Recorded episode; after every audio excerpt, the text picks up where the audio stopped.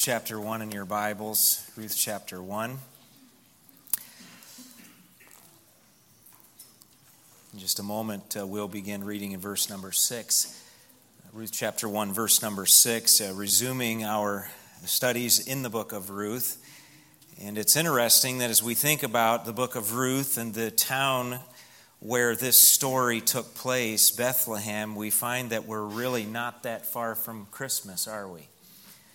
We think about the little town of Bethlehem and the significance of that little town in the life of King David, uh, who was the grandson of Ruth and Boaz. And then, some 30 generations later, David would have a descendant, a son of David, born there as well, the Lord Jesus Christ. Ruth chapter 1 and verse number 6. I would like to preach a message tonight with this title Coming Home coming home. Uh, Judson's chosen a couple of songs that uh, go along with that theme. And we're going to focus in particular as we look at Ruth, we're going to, or at uh, Naomi, we're going to focus on the blessings of coming home. Notice, if you would, chapter 1 and verse number 6. Then she, this is speaking of Naomi, arose with her daughters in law that she might return from the country of Moab, for she had heard in the country of Moab how that the Lord had visited his people and giving them bread. I've imagined Naomi just thinking about the taste of bread made with the grain grown in the fields outside of Bethlehem.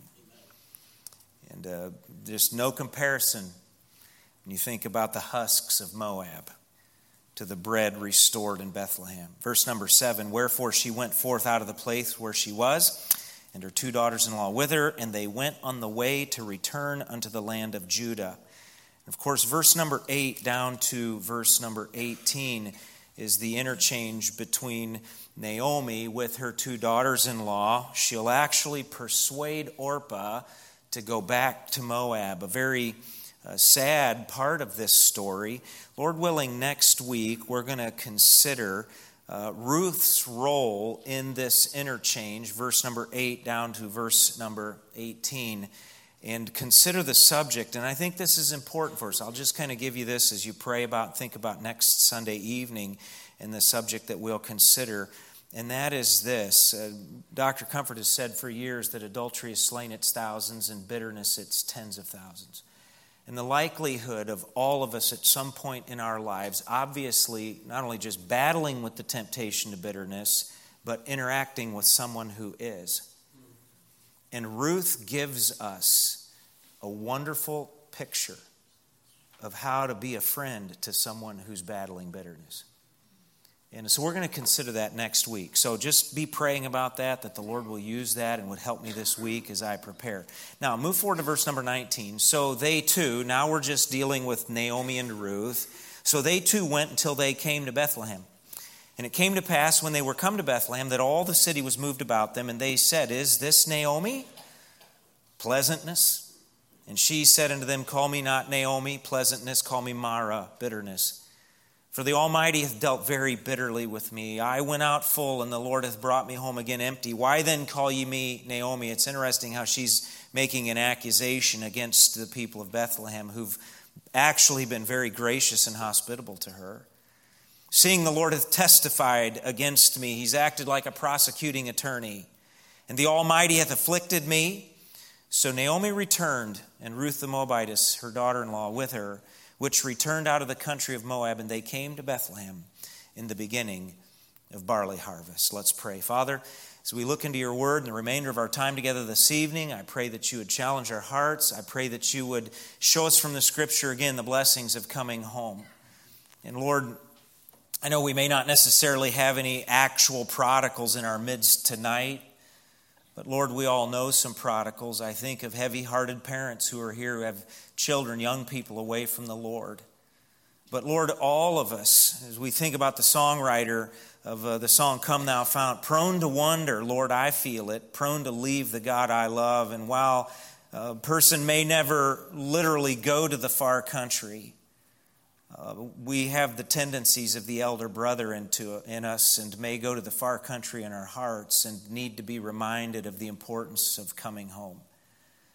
And so, God, I pray that you would use the story of Naomi and Ruth tonight to Uh, give us some encouragement as it relates to times that our hearts may get cold and to some things that uh, we can look forward to when we uh, come back to you and come home in our hearts and get right with you, the blessings of coming home. And uh, Father, we thank you for these wonderful pictures and promises in Scripture, and I pray this in the name of Christ. Amen. Uh, there's nothing like coming home. Uh, I remember years ago when I first came to college, my dad told me, he said, Now, son, I want you to know coming home is never going to be the same. And, uh, and I, I thought, what's he talking about? And I, and I did. I would come home at that chapter of life. I would come home for a break at college, and dad was right. It was not the same. That's because it wasn't really my home anymore. I'd moved to a new chapter of life. But now that I have my own home, I got to tell you, there's nothing like coming home. You go on a trip and uh, you begin to get ready to come home. You begin to think about. I'm t- Grace and I went to Chattanooga the first part of last week for a mission meeting, and uh, there was just something about coming through Asheville and Hendersonville, getting on the other side of the curves on 40 and knowing we're going to be coming down the mountain. We get down to the bottom of the mountain, we take the first exit to the right, we curve around through the turnabout, head down 108, we're going home. I'm going to get to eat at home tonight. I'm going to get to sleep in my own bed tonight. Uh, ask Ray about the beds he slept in at the hospital and the rehab center. He'll tell you, even with a replaced knee and some of the pain of that, there was nothing like getting home and sleeping in his own bed. Okay. The blessing of coming home. The story of Naomi is wonderful because it illustrates to us as we think about this theme that there's grace for whatever the need is. The grace of God is God's supernatural supply for whatever need a person has. And there's grace for coming home. But how did Naomi access that grace? And I mentioned this several weeks ago. The first thing she did was she heard. She heard that the Lord had visited his people and was giving them bread again. The land of Israel had been gotten right with God, and they had been experiencing God's blessing. And she heard that from Moab. And what happened is that hearing, just like Romans chapter number 10, so then faith cometh by hearing, and hearing by the word of God. When she responded, she heard, and then she responded to that hearing. There was a hunger that began to awaken in her. She wanted to get back to Bethlehem.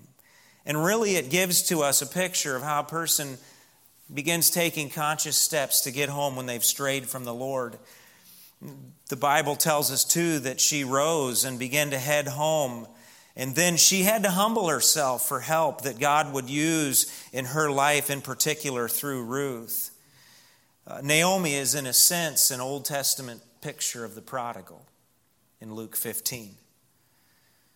Now, we do well to remember that not all prodigals have physically gone to the far country. When we preach about the prodigal son in Luke chapter number 15, we actually are mistaken because there are two prodigals in Luke chapter number 15. There was the boy that went to the far country, and there was the elder brother who is a picture of the Pharisees who never literally went to the far country, but he had the far country in his heart. And he even begrudged his brother coming home and was angry at the grace and the mercy that his father showed that younger brother and would not go in to the house. And can I just say tonight that one is no better than the other? The elder brother syndrome is as much a problem and an issue as the younger brother syndrome. And so there's a danger of a far country heart. We are prone to wonder.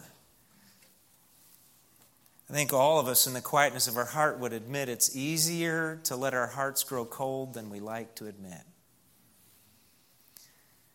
and in our hearts to move away from the Father or drift away from the Father, no, though we may never actually leave home.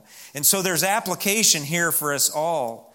The need to, when we're going to come home, the need to hear, the need to hunger and thirst after righteousness. Emmeline sent us a video of Carolyn yesterday. Yes, I'm a grateful grandfather. And uh, the video was of Micah feeding Carolyn had a little bowl of some kind of green mush. I don't know what it was, and spoon after spoon, and she was like that as he would put a spoon out. And then she'd look at Emmeline videoing her and smile, and then she would immediately get drawn back. And at one point in the video, she was so rabidly hungry that she reached out with her little seven month old hand and snatched that bowl right out of Micah's hand and took that bowl and began gnawing all over the bowl, just trying to get any of the food off of it and out of it that she could. As newborn babes desire the sincere milk of the word. I know that was green mush, not milk, but you get the point. Okay. But there's got to be a hunger. Proverbs 27 7 says, The full soul loatheth the honeycomb, but to the hungry soul every bitter thing is sweet. There's a sense in which we need to stay hungry all the time. We need to be like Naomi here when we stray in our hearts to just get up and start heading to the house. Back to the presence of the Lord. Humble ourselves for help. God resisteth the proud, but giveth grace to the humble. It's the goodness of God, Paul said in Romans chapter 2 and verse number 4, that does what? The goodness of God, what? Leads to repentance. You know, it's interesting to hark back to Luke 15 and the prodigal son. The prodigal son never once questioned the goodness of his father. In fact, it was the goodness of his father that as he sat in the far country, destitute in a pig pen, it was the goodness of his father that actually brought him to himself. You remember he sat there and he said, My father's hired servants have it better than I do. I will arise and go to the Father. And what a tremendous picture to us of our Heavenly Father. And so the goodness of God leads to repentance. It was the goodness of God in restoring bread to Bethlehem, Judah, and Israel that began stirring in Naomi's heart. It was the memories of his father's goodness that stirred in the heart of the prodigal son. And now I want us tonight to briefly consider several of the blessings of coming home. Whether literally or in your heart. And you might be right where you need to be, but there may be a time in the future where your heart does grow cold and you need to remember back that you know what? There's no place like home. A first blessing about coming home, and that is this. We see this illustrated in Naomi's life. Misconceptions about God are corrected. There are really two major misconceptions that Naomi had about the Lord that had developed in her thinking while she was in Moab and really before she even went to Moab in the first place. The first misconception is this is that the goodness of God had failed her. It was one of the reasons they would have left in the first place. God's goodness has failed. And you look at some of the things that she says here when she talks about the hand of the Lord going out against her uh, verse number 13. And then uh, verse number 21 I went out full, and the Lord hath brought me home again empty. She's essentially saying, God's goodness has failed me. Now, here's the interesting thing she would acknowledge it and hope for it in the lives of other people, but she had gotten so blinded in her trip to Moab that she had allowed misconceptions about God to blind her to develop in her mind. And then I think too about this, and we're going to look at Lamentations 3 in just a moment. Another misconception that had developed in her mind about God, not only that God's goodness can fail, but also that God's chastening is vindictive. That God's got it in for me when He chastens me. Let me tell you, God doesn't have it in for you when He chastens you, when He chastens me. And so when she was in the process of coming home, these misconceptions, the thought that God's goodness has failed or can fail, and that God is chastening me out of vindictiveness, those misconceptions would be corrected when she came home. Keep your hand here and look with me, if you would, at Lamentations chapter 3. Just a little bit of a background setting in the book of Lamentations. Lamentations is a series of funeral dirges written in Hebrew poetry that Jeremiah the prophet composed in the months immediately following Nebuchadnezzar and the Babylonian army's leveling of the city of Jerusalem in 586 BC. destroyed the temple, not one stone left upon another, burned the gates with fire, breached the walls, burned the city, and took the last off scouring of the people, if you would, with the exception of the scum, took them into captivity. Jeremiah was given the opportunity to go back to Babylon and be treated well for the rest of his life. And he refused to do it.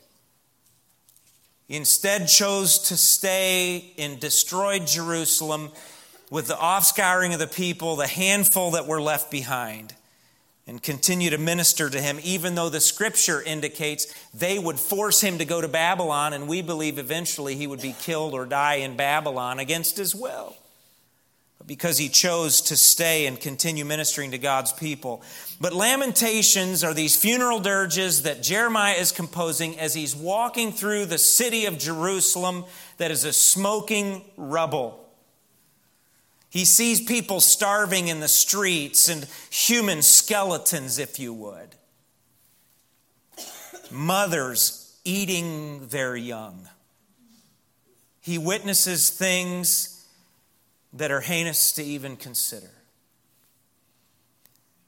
He says in verse number 21 of chapter 3, notice it if you would, Lamentations 3 and verse number 21. This, he's talking about what he's about to say. This I recall to mind, therefore I have hope. The context is this if I look around, there's no reason for hope. From a human perspective, it would seem that God has vacated the premises. But notice what he says This I recall to mind, therefore I have hope. It is of the Lord's mercies that we are not consumed. In other words, if it wasn't for the Lord, it would be even worse.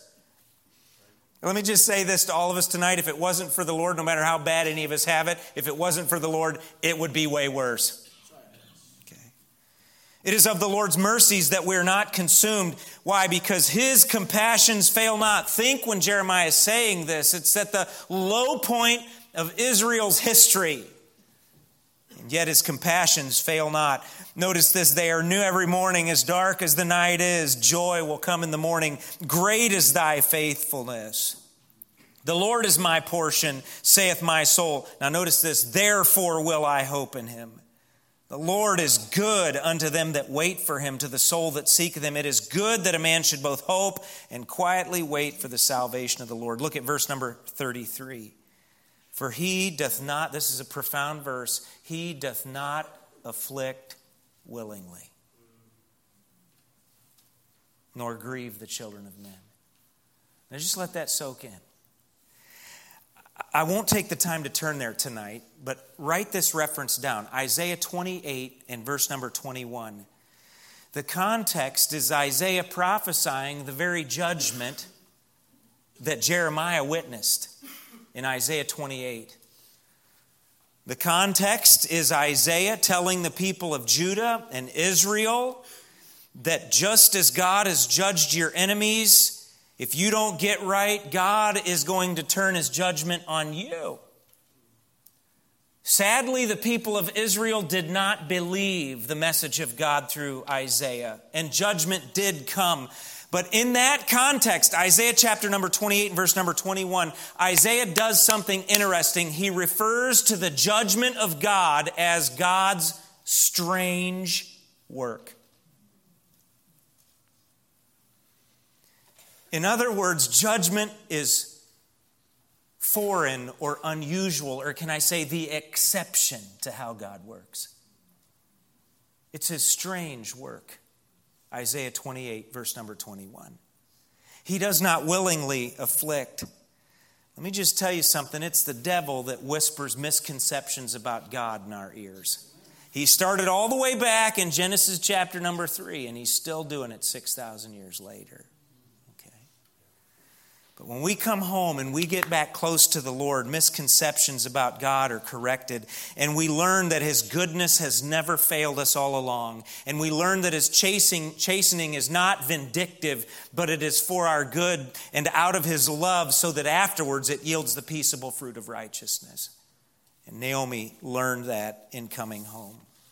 Number two, another blessing in coming home, and I love this, and we'll go back to the portion of uh, chapter number one of Ruth that we did not read, and that is this another blessing of coming home is that seeming impossibilities are overcome. Seeming impossibilities are coming home. Notice, if you would, verse number 8. Ruth 1. And Naomi said unto her two daughters in law, Go, return each to her mother's house. The Lord deal kindly with you as ye have dealt with the dead, talking about Mahlon and Chilion, and with me. The Lord grant you that ye may find rest, each of you in the house of her husband. Wait a minute. Wait a minute. Let me just say this it's never a wise thing to take advice from someone who's bitter. Okay. Do you see what Naomi's doing? Naomi is pressuring Ruth and Orpah to go back to Moab and to imply that they will find rest in the home of a Moabite idolatrous baby sacrificer.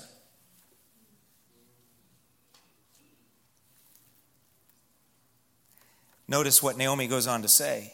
Then she kissed them, verse number 9, and lifted up, they lifted up their voice and wept.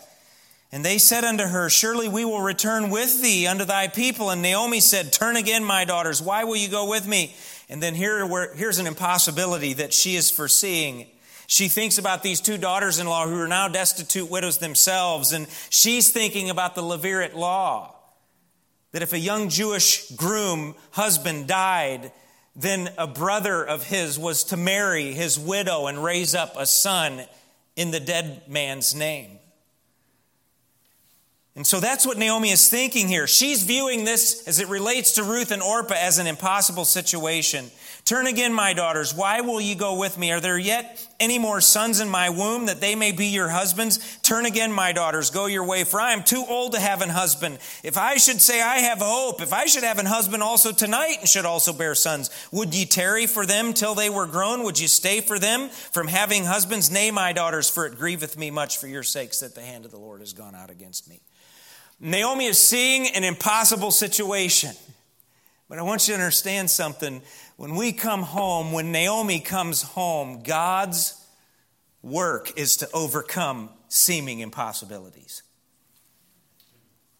The need of a husband for Ruth would be overcome. Uh, she would say, Go back to Moab, find rest in the home of a husband. She's seeing it as an impossibility. But how does God transform things? Notice chapter 3 and verse number 1. This is how God turns things around when a person comes home. Chapter number three. Then Naomi, her mother in law, said unto her, My daughter, shall I not seek? What's the word? Rest for thee. It's what we could call the marriage ideal.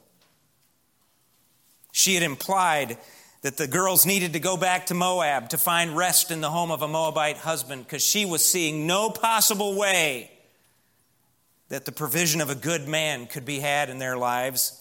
But when she came home and Ruth came with her. In fact, in chapter number three, we find God providing for what seemed impossible. She thought it was impossible that descendants could be had for Elimelech and Mahlon and Chilion. And yet, by the time we get to chapter number four, because Naomi came home, sons would be born. A son would be born to carry on the name of Elimelech, Mahlon, and Chilion through Boaz's union to Ruth. And so when you come home, things that seem impossible can be overcome. By the way, a thousand years after an impossibility was overcome by a wife being, or a husband being found for Ruth, a kinsman redeemer, a child being born, and when she thought it was Ruth, or Naomi thought it was impossible that descendants could be had for Elimelech and Mahlon and Chilion, that the family line could be continued. When she thought it was impossible, God did it. And a thousand years later, and another impossibility would be overcome when a little virgin girl from Nazareth would give birth to her baby in the same city. We serve a God who, when we come home, he has a wonderful ability to do the impossible and overcome those things. Another blessing of coming home, not only that misconceptions about God are corrected and impossibilities are overcome. You know what this does as I work through these in my mind? Just makes me love the Lord all the more. I want you to notice the third blessing that God has in store for those that come home, and that is this losses are restored. Losses are restored. Now, I want to be careful here to use the word restored instead of the word replaced. There's a very real sense in which Elimelech and Mahlon and Chilion, a husband and two sons, would never, could never be replaced in Naomi's life. We lose a loved one, and that loved one can never be replaced. It's like losing a limb. You adapt, you acknowledge and you adapt, but you, you, you don't get that limb back, by the way, until you get your resurrection body. And so we're not talking about replacement here, but we are talking about the work of God being restored. Losses are restored. So I'm not minimizing the grief that folks experience when a loved one passes, is taken away. But here is what I do want us to consider. When we think about in Naomi's life, she came home. Another blessing that God had in store for her is that things that she, where she had experienced loss, God brought about restoration in those areas. And I want you to know something. He'll do the same in the life of any believer who comes home too. It's the character of our God. I'm going to show you this in just a moment. What she thought she had forfeited, what Naomi thought she had forfeited in the death of Elimelech and Mahlon and Chilion because of their disobedience and going down to Moab to begin with, what she thought she had forfeited, the, the carrying on of the family name and the seed line God would graciously use Ruth in her marriage to Boaz, and Ruth would become the link of God's restoration work in Naomi's life.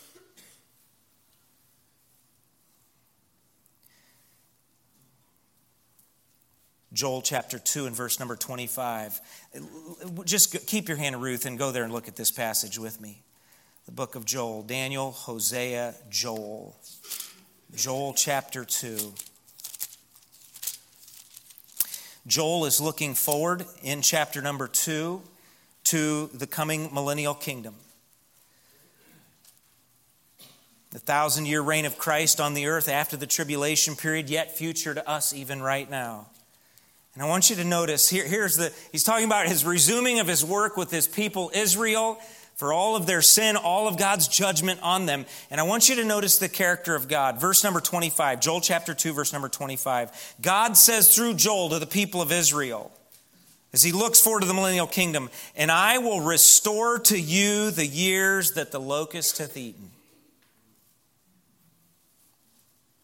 Things taken away in judgment, things lost. God and his restorative work is going to give back. Hey, you might say, well, they didn't deserve it. Right answer. Neither do you and I deserve the goodness of God in our lives. And yet, look at him. Look at our God. He's going to restore the years that they, by their own sinful choices, had forfeited. And yet God says, I'm going to restore the years that the locust hath eaten, the cankerworm and the caterpillar and the palmer worm, my great army which I sent among you. And ye shall, as he looks forward to the plenty of the millennial kingdom and the restoring of things that they had lost, Ye shall eat in plenty and be satisfied and praise the name of the Lord your God that hath dealt wondrously with you. And my people shall never be ashamed or disappointed. And ye shall know that I'm in the midst of Israel, that I'm the Lord your God and none else. And my people shall never be ashamed. Now, I got to tell you something. I read that. And you know what that does in my heart? That makes me, when I think about the gracious, undeserved goodness of God in my life, it doesn't make me want to become presumptuous on that and stray further away. It makes me want to stay close to a God that is that good. Okay. But we do well to remind ourselves that He's a God that when a loss is experienced, He desires to restore it. I think about, though it was different circumstances, not sin in Job's life, how God, Job chapter number 42, restored so much in Job's life. Think about Psalm chapter 27 and verse number 10. David said, When father and mother forsake me, then the Lord will do what? Take me up. Do you know the literal idea, the Hebrew there, the Lord will take me up? When father and mother forsake me, David said, The Lord will take me up. It's literally the idea of a father taking a little one up in his arms. That's the picture. Isn't it wonderful?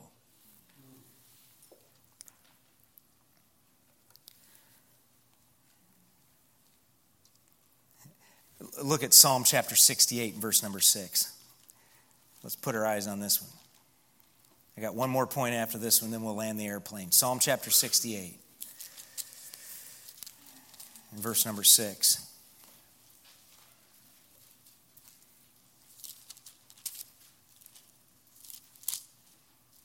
I got the wrong verse, but I'll tell you what it is. I think I got it in my mind.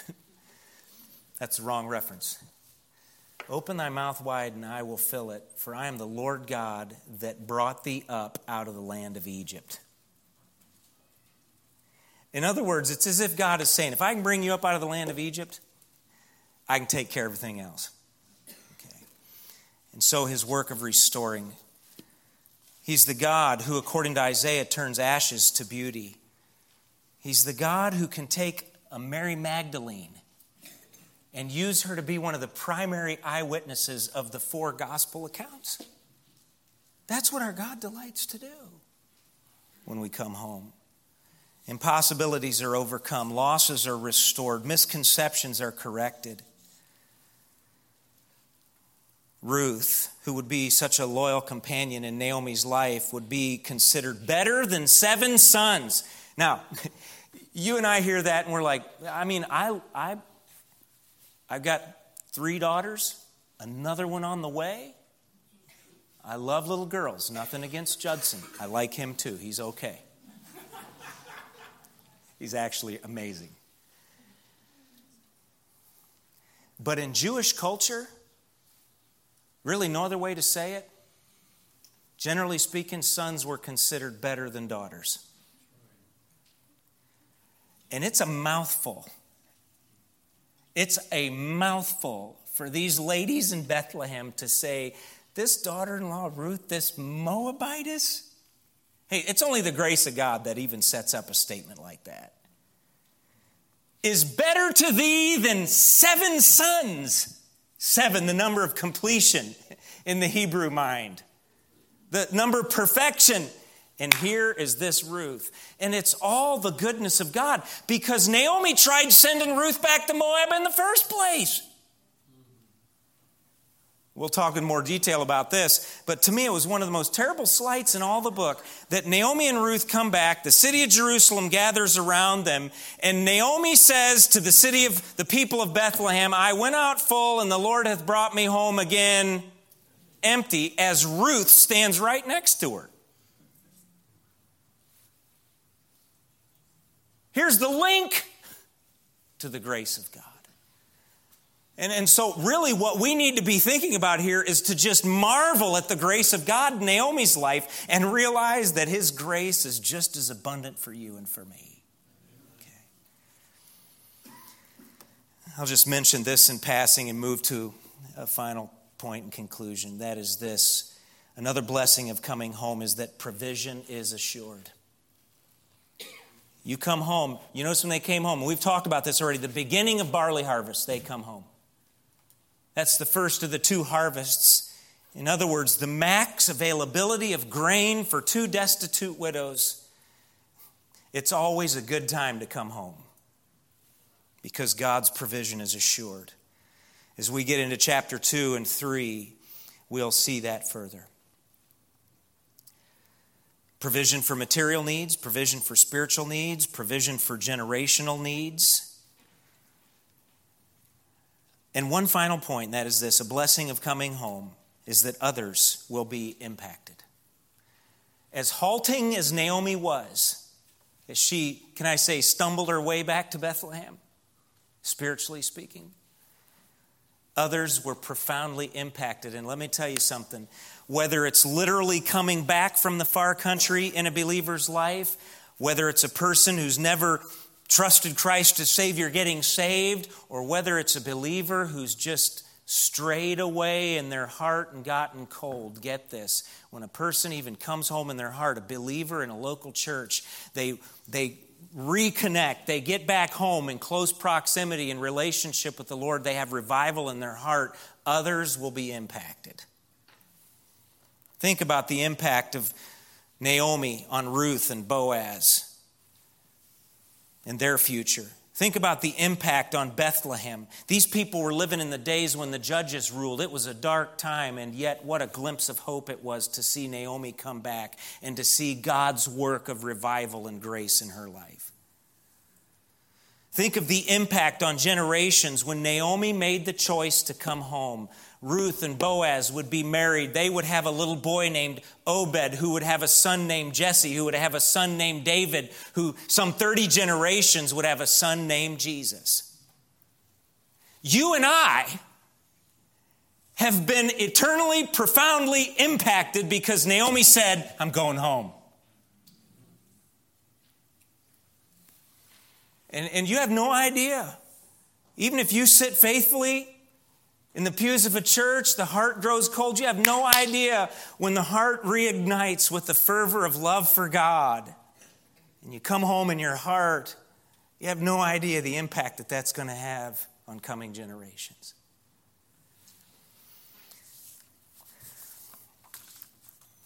My dad has the privilege of pastoring several former Amish families.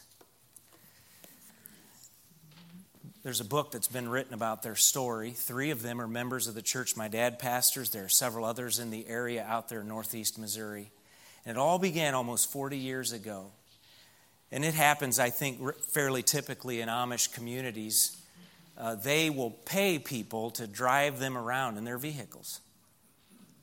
And Joe and Rachel Schrock, and John and Mary Schrock, and John and Maddie Bontrager, and uh, uh, Glenn and Ida Yoder, and then uh, one of their parents, uh, Grandpa and Grandma, about a half dozen of these families, there were several others, they were paying this guy to ride them around, take them places, paying him to shuttle them around.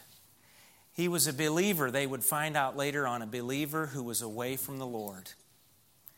But God was apparently stirring in his heart. And while this believer who was away from the Lord was making some extra money on the side, hauling Amish people around.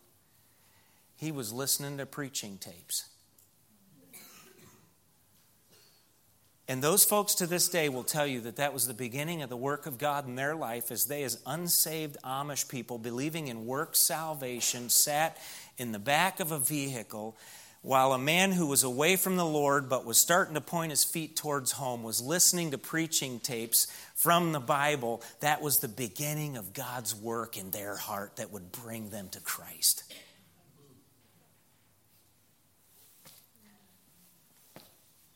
And you can look back on that wall and see the picture of some of them, the grandchildren of those Amish folks that got saved. Joe and Rachel Schrock have 10 kids. I think all of them are serving the Lord. John and Mary Schrock have four children. And one of them sent out of our church. And it all goes back to a believer who was starting to head back home and listening to preaching tapes. And God used the power of the word to awaken a hunger for Christ in the hearts of some lost people. And it made all the difference.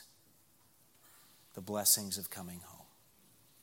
Father, as we think about Naomi and what she models for us, we're reminded that we're going to see her again when we get to heaven. We'll see her on the new earth. And, and I thank you, Lord, that though she was 10 years in this downward spiral, I thank you that your work of restoration in her life, as we look at the chronology of the book of Ruth, was less than a year before she went, for, where she went from bitterness to holding little Obed in her lap. And Lord, I thank you that you're so gracious that you work that way. That you don't hold out and mark time, but when we have strayed away from you, whether literally or in our hearts, and we come home, that there's an immediate welcome waiting. Lord, we think about the profound impact that that has and things that we maybe thought we had messed up irreparably, that you are the great restorer. And we begin to think rightly about you again. Our misconceptions are corrected. Lord, all these blessings, and we could probably double the list if we talked about it further. But I thank you for the encouragement of these tonight. And Lord, uh, really, what's been accomplished, I trust, is that all of us have just come to love you more. And I, I have no idea where my brethren are in their hearts tonight. Maybe there's some hearts here this evening that have just gone cold and apathetic to the things of God. And while they never think of literally going to the far country, their hearts just strayed. And tonight, in the quietness of their seat, they need to come home. So, Lord, as we conclude this service here in just a moment, singing softly and tenderly, Jesus is calling, I thank you for this still small voice and how you work in our hearts and stir us and draw us home. And I pray these things in Christ's name.